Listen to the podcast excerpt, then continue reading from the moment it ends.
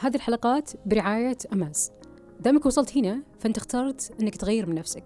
تطبيق بروتين بحلته الجديدة رح يساعدك أنك توصل هدفك سواء كان زيادة وزنك أو انقاصه، بعدة خدمات ومميزات توصل أكثر من ألف ومئتين صنف غذائي وتمرين رياضي وأكثر من ثمانية عشر ميزة. باختصار مجرد تحميلك البروتين رح توصل المستحيل. أهلا وسهلا مستمعين بودكاست بروتين بحلقة جديدة من حلقاتنا. اليوم نتكلم عن موضوع مرة يهمكم بشكل كبير ألا وهو التغذية وعلاقتها بالصحة النفسية، وكذلك بنتكلم عن التغذية العلاجية ورح نمشي بشكل كامل على الجسم. ضيفتي اليوم أروى باجخيف، أخصائية تغذية علاجية ورياضية في مستشفيات وزارة الصحة السعودية. هلا وسهلا أروى، شرفتينا ونورتينا في رياض. يا هلا فيكي، أهلا وسهلا. الله يحييك، شكرا على استضافتكم اللطيفة. الله يخليك، وبإذن الله إنه إن شاء الله اليوم المستمعين بيكونون بيطلعون بمعلومات مثرية جدا. أروى اليوم ودي أبدأ معاك كذا بسؤال سريع على طول. نبي نعرف كيف علاقة التغذية وبصحتنا النفسية قد إيش تنعكس؟ يعني هل صحيح إنه فيه أطعمة ممكن تجيب لي الإحساس بالسعادة أو ممكن تحسسني بالاكتئاب أو الخمول بمجرد إني أكلتها؟ علاقة الإنسان بالأكل آه هي علاقة عاطفية من الدرجة الأولى نقدر نقول. فإحنا ناكل لما نحس بالجوع ونوقف أكل لما نحس بالشبع. آم هي الفكرة أنه ارتباط التغذية بالصحة النفسية جاية من من فرضية أنه الأنظمة الغذائية تأثر على الالتهابات وتأثر على الإشارات العصبية والهرمونات اللي تأثر على الدماغ، فيعني نقدر نقول أنها علاقة غير مباشرة. ممتاز. طيب هل في مؤشر معين نقدر نقول في الأغذية أساساً هو اللي قاعد يأثر؟ هو الموضوع أنا هتكلم عن بعدين رئيسيين. أول حاجة ارتباط الكربوهيدرات بالاكتئاب أو بالشعور بالسعادة. عندنا أيوة في شيء جدا مهم لازم نفهمه اللي هو المؤشر الجليسيمي الجليسيميك إنديكس للأكل. إيش هو؟ عبارة عن مقياس إنه قد إيش قد إيش صنف الكربوهيدرات هذا يرفع السكر في الدم. فلو جينا مثلا نقارن التفاح بالموز حنلاقي إنه التفاح المؤشر الجليسيمي فيه رقماً أقل من الموز. ممتاز. هو أعلى شيء تقريباً حنلاقيه في الكربوهيدرات اللي هي السكريات البسيطة أو السكر الأبيض، المؤشر الجليسيمي فيه يوصل لمية. فعلى هذا الأساس إحنا بنقيس. ودي تعطيني أمثلة أكثر عليها، الموز وبعده. تمام. يعني دحين كل ما كانت الكربوهيدرات معقدة مثلاً الرز الأسمر حنلاقي إنه المؤشر الجليسيمي فيه أعلى عفواً منخفض. أقل أيوه أقل رقماً من مثلاً السكر الرز الأبيض. فعشان كده أخصائيين التغذية العلاجية ينصحوا دائماً كل الرز الأبيض آه كل الرز الأسمر آه يعني للمرضى السكري وكذا، أساس إنه حيرفع السكر بصورة أبطأ. مم. كذلك طبعاً شامل المكرونة السمراء والخبز الأسمر وغيرها. أيوة تمام. مم. لما تيجي تقارنيته هو نفس السعرات. مم. التوست الأسمر نفس سعرات التوست الأبيض، بس إحنا ليش نرجحه خصوصاً للمرضى السكري وكذا؟ عشان فيه ألياف. مم. معقد أكتر، امتصاصه أبطأ، فينظم السكر بصورة أكثر. جميل. مم. وكذلك طبعاً بالنسبة هذا لل للسكريات اللي السريعة نقدر نقول مثل الموز وغيرها اللي فيها نسبة سكر قد يكون أعلى. أيوة يعني تقريبا هي أكلات صحية، بس لازم ننتبه من هذه النقطة إنه يعني ناكلها باعتدال. ممتاز. مم. آه طيب ودي نتكلم عن الشوكولات، كيف علاقته بالمزاج؟ آه الشوكولات في دراسات بتقول إنه الدارك شوكولات أو الشوكولاتة السوداء بنسبة خمسة وثمانين بالمية آه تقلل من أعراض الاكتئاب، بس ما رفعت الشعور الإيجابي. جميل. مم. وكذلك بالنسبة أنا أذكر أنه حكيتي لي عن الزعفران وعلاقته. أيوة الزعفران كمان لي, لي يعني في دراسات اتعملت حديثة قليلة، ما نقدر نعمم نقول أنه والله يعني الكل أحد أنه أنت عندك اكتئاب خذ زعفران أو, أو ألغي الدواء أو كده، لا يعني حنقول نجرب. في النهاية القهوة العرب بتجيب السعادة. القهوة العربية تبي بقولها. يعني تقريبا كان ثلاثين جرام من من الزعفران تقدر تقيسيها بالميزان. في ناس بتشربها يعني تنقعها في موية حارة أو تشربها مع حليب أو مثلا مع القهوة.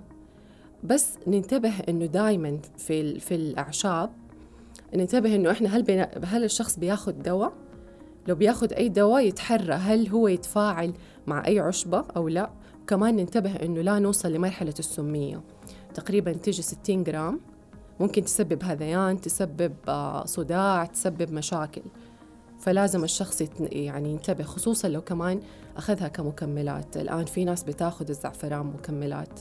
اوكي، كمكمل بايش يساعده؟ يساعده انه يتخلص من الاكتئاب. آه. لانه الناس بتقرا، خصوصا في في العالم الغربي بيقراوا الدراسات كونها مكتوبه بلغتهم، فبيشوفوا انه والله الزعفران آه بيخفف اعراض الاكتئاب. شوفي ادخل اي هيرب وشوفي، يعني في تجارب الناس كاتبين يعني تعليقات على الموضوع. جميل جدا. آه وكذلك يعني في واحده من الاصناف اعتقد السالمون، لما يقول لك انه لا بسبب الأوميغا ثلاثة فيه. طب مرة جميل السؤال، لأنه هذا الموضوع عليه يعني دراسات كتير وعليه لبس. في ناس بتقول إنه والله يخفف الأعراض حتى الأوميغا ثلاثة كمكملات، وفي دراسات بتقول لا. الشاهد من الموضوع إنه الأوميغا ثلاثة آه يلعب دور أكثر في موضوع إنه بيخفف من الالتهاب. هل هذا الموضوع يأثر على الاكتئاب؟ هذا الشيء اللي ما احنا عارفين، يعني هل هو حيساعد أو لا. بس ما يمنع أبداً أنه الشخص يأخذ الأوميغا ثلاثة، لأنه هي بتخفف آه آه يعني البيوماركرز أو العلامات زي السيرياكتيف بروتين، العلامات اللي ترتفع آه مخبرياً مع الالتهابات. طيب آه اليوم أعتقد وأنت أبخص مني فيها واحدة من المشاكل اللي آه تكون عندكم بشكل كبير كأخصائيين تغذية، اللي هي تكيسات المبايض بالنسبة للسيدات. ودي أعرف أول شيء وش مسبباتها وش أعراضها، أنا كيف أعرف إنه عندي تكيسات و... ومين ممكن تحصل له؟ يعني هل في فئة معينة نقدر نقول هي الأكثر شيوعاً يصير لها شيء؟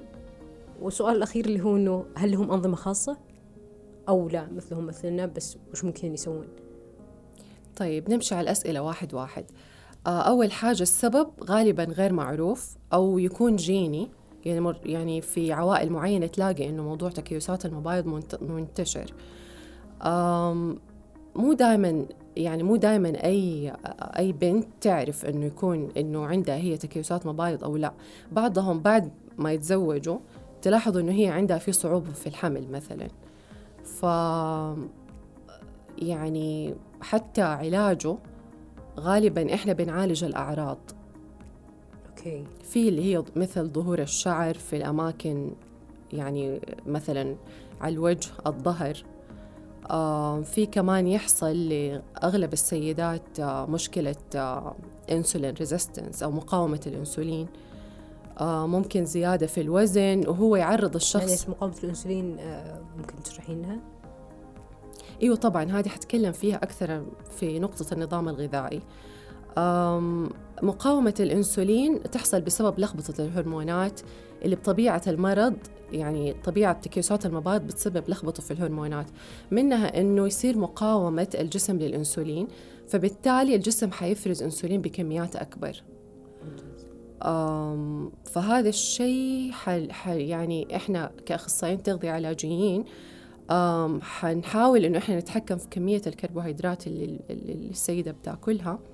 غالباً شخصياً أنا بمشي المرضى على لو كارب دايت أو نظام قليل في الكربوهيدرات.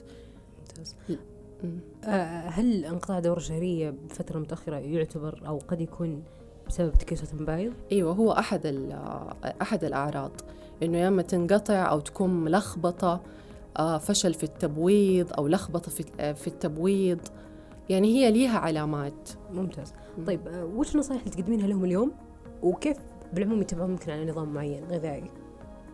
أنا أنصحهم صراحة يتوجهوا لأخصائي تغذية علاجية، لأنه اللي اللي بيزورونا في العيادات يكونوا سامعين إشاعات مرة كتير وشوية مخربطين، فإحنا نقعد نتدارك الخربطة اللي صارت ونعالج في نفس الوقت. أوكي. فحلو إنه الواحد يلحق نفسه بدري، خصوصاً الأشخاص اللي عندهم مشاكل صحية زي تكيسات المبايض، عشان لا يدخل في الكومبليكيشنز أو في المشاكل اللي بي بيسببها، زي عندنا السكري، آه، مقاومة الإنسولين.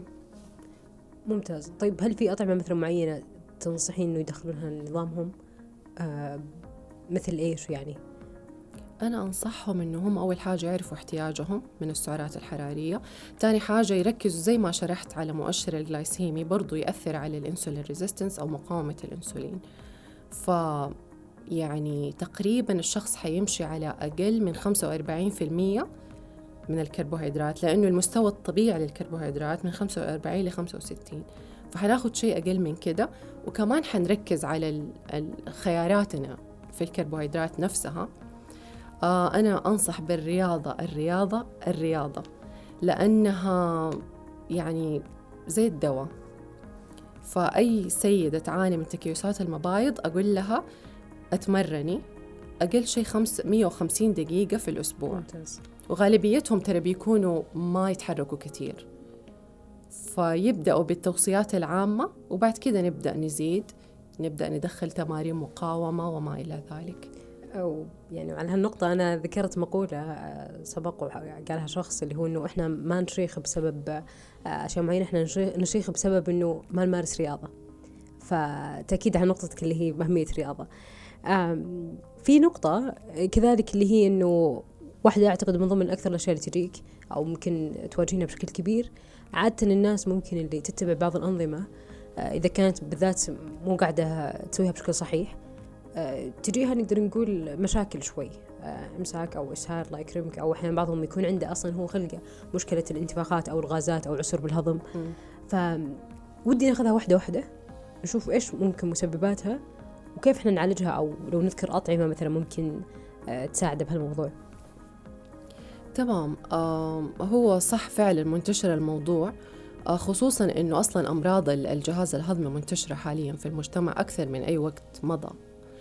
آه عندنا اول شيء الامساك، ايش مسبباته؟ آه قد يكون الشخص غير نشط، قد يكون نظام النظام الغذائي قليل في الالياف الغذائيه، آه قد يكون عنده مشكله وهو هو يعني غافل عنها، مثلا عنده يكون قولون عصبي أو أي مشكلة في الجهاز الهضمي، قد يكون ياخد أدوية. في كمان بعض أنواع الأدوية يكون من السايد إفكتس أو تأثيراتها الجانبية أنه هي تسبب إمساك. فأنا أنصح أنه الشخص أول حاجة يشرب كميات كبيرة من الماء، من اثنين لثلاثة لتر في اليوم. تاني حاجة يبدأ يدخل الألياف تقريبا من اثنين وعشرين لأربعة وثلاثين جرام في اليوم. تخيل إنه التفاحة فيها أربعة جرام وقيس على هذا الأساس. آه معلش بس عشان توضحينها أكثر، هل قصدك إنه إحنا نحتاج إن ندخل أصناف عالية الألياف بشكل أكبر؟ يعني آه إيوة، يعني يفضل إنه كمان الشخص يحسبها عشان يتأكد. ممتاز. آه طيب في نقطة اللي هي إنه إحنا اليوم كسيدات أو بالعموم يعني الرجال البعض منهم يعاني من ضعف في بعض العضلات أساساً، إيش مسبباتها وكيف أنا أحسن من الحالة نفسها؟ غالباً السيدات يعانوا أكثر كون طبيعة جسمهم، يعني النساء العضلات في جسمهم أقل من الرجال وكمية الدهون في جسمهم أعلى من الرجال. ف يعني أكتر شيء يلعب في الموضوع، يعني يلعب دور في الموضوع أنه ممكن يكون طبيعة جسم الشخص كده، جيناته كده. إيش معناته؟ نلوم الجينات؟ طبعاً لا. يصير الشخص إيش يسوي؟ أول حاجة يحسب احتياجه من البروتين، آه يعرف كم. أنا يعني أفضل أنه الشخص يبدأ ب واحد فاصلة ستة أو واحد فاصلة ستة لوزنه. هذه قاعدة عامة طبعا نستثني منها الأشخاص اللي أوزانهم جدا عالية، لأنه حتطلع الأرقام جدا كبيرة. آه تاني حاجة تمارين المقاومة. بس توضيح أنه معناته أنه يحتاج كمية أعلى من البروتين. الأشخاص اللي أوزانهم عالية، أنت تخيلي مثلا شخص وزنه مية وخمسين مية وثمانين، لا ما حيكون، بالعكس حيكون حنحسب احتياجه على أساس وزنه المثالي مثلاً. مم. يعني لكل قاعدة شواذ حقيقة. إحنا دائماً نوجه إنه الناس يجونا لأنه الموضوع مو نبغى نتعب الناس، بس لأنه الموضوع جداً يحت... يعني كل شخص لي لي أشياءه. صح. أيوة كنا بنتكلم عن الرياضة، إنه الشخص يتمرن تمارين مقاومة وتكون هذه الأشياء في جيناته. زي ما هو الموضوع يأثر على الجينات، خلاص هو يصير هذا الشيء شايفه كأنه في جيناته. يتمرن ويأكل بروتين بكميات كافية وسعرات حرارية بشكل كافي. ممتاز. ودي أروى أسمع منك لو فيها مشاكل إضافية تحسينها قاعد تسمعينها بشكل كبير في العيادة وتواجهينها. أكثر المشاكل اللي تواجهني وبشوفها منتشرة مشكلة التحكم في الوزن، الأشخاص اللي أوزانهم عالية والأشخاص اللي أوزانهم نازلة عن الطبيعي، هذه يعني من أكثر المشاكل. طبعا ذكرنا تكيسات المبايض. طيب المشكلة هذه هل عندك نصائح توجهينها لهم؟ ايوه، يعني موضوع التحكم في الوزن هو زي الميزان، كأنها كفتين ميزان. الكفة يعني اللي فيها ال- الشيء الداخل من الجسم، والكفة الأخرى تكون الشيء الخارج من الجسم.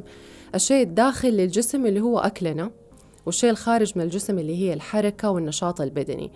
فعلى ده الأساس كل ما رجحنا كفة الحركة كل ما قل الوزن، وكل ما رفعنا كفة ال- الأكل هنا حيصير فيه زيادة في الوزن. ممتاز، جميل جدا. أنا ودي هنا تقريبا وصلنا لنهاية حلقتنا اليوم. سعيدة جدا فيك أروى، وبإذن الله لنا لقاءات أخرى جاية إن شاء الله. شاكرين لك جيدك مرة ثانية، وشكرا. شكرا لك.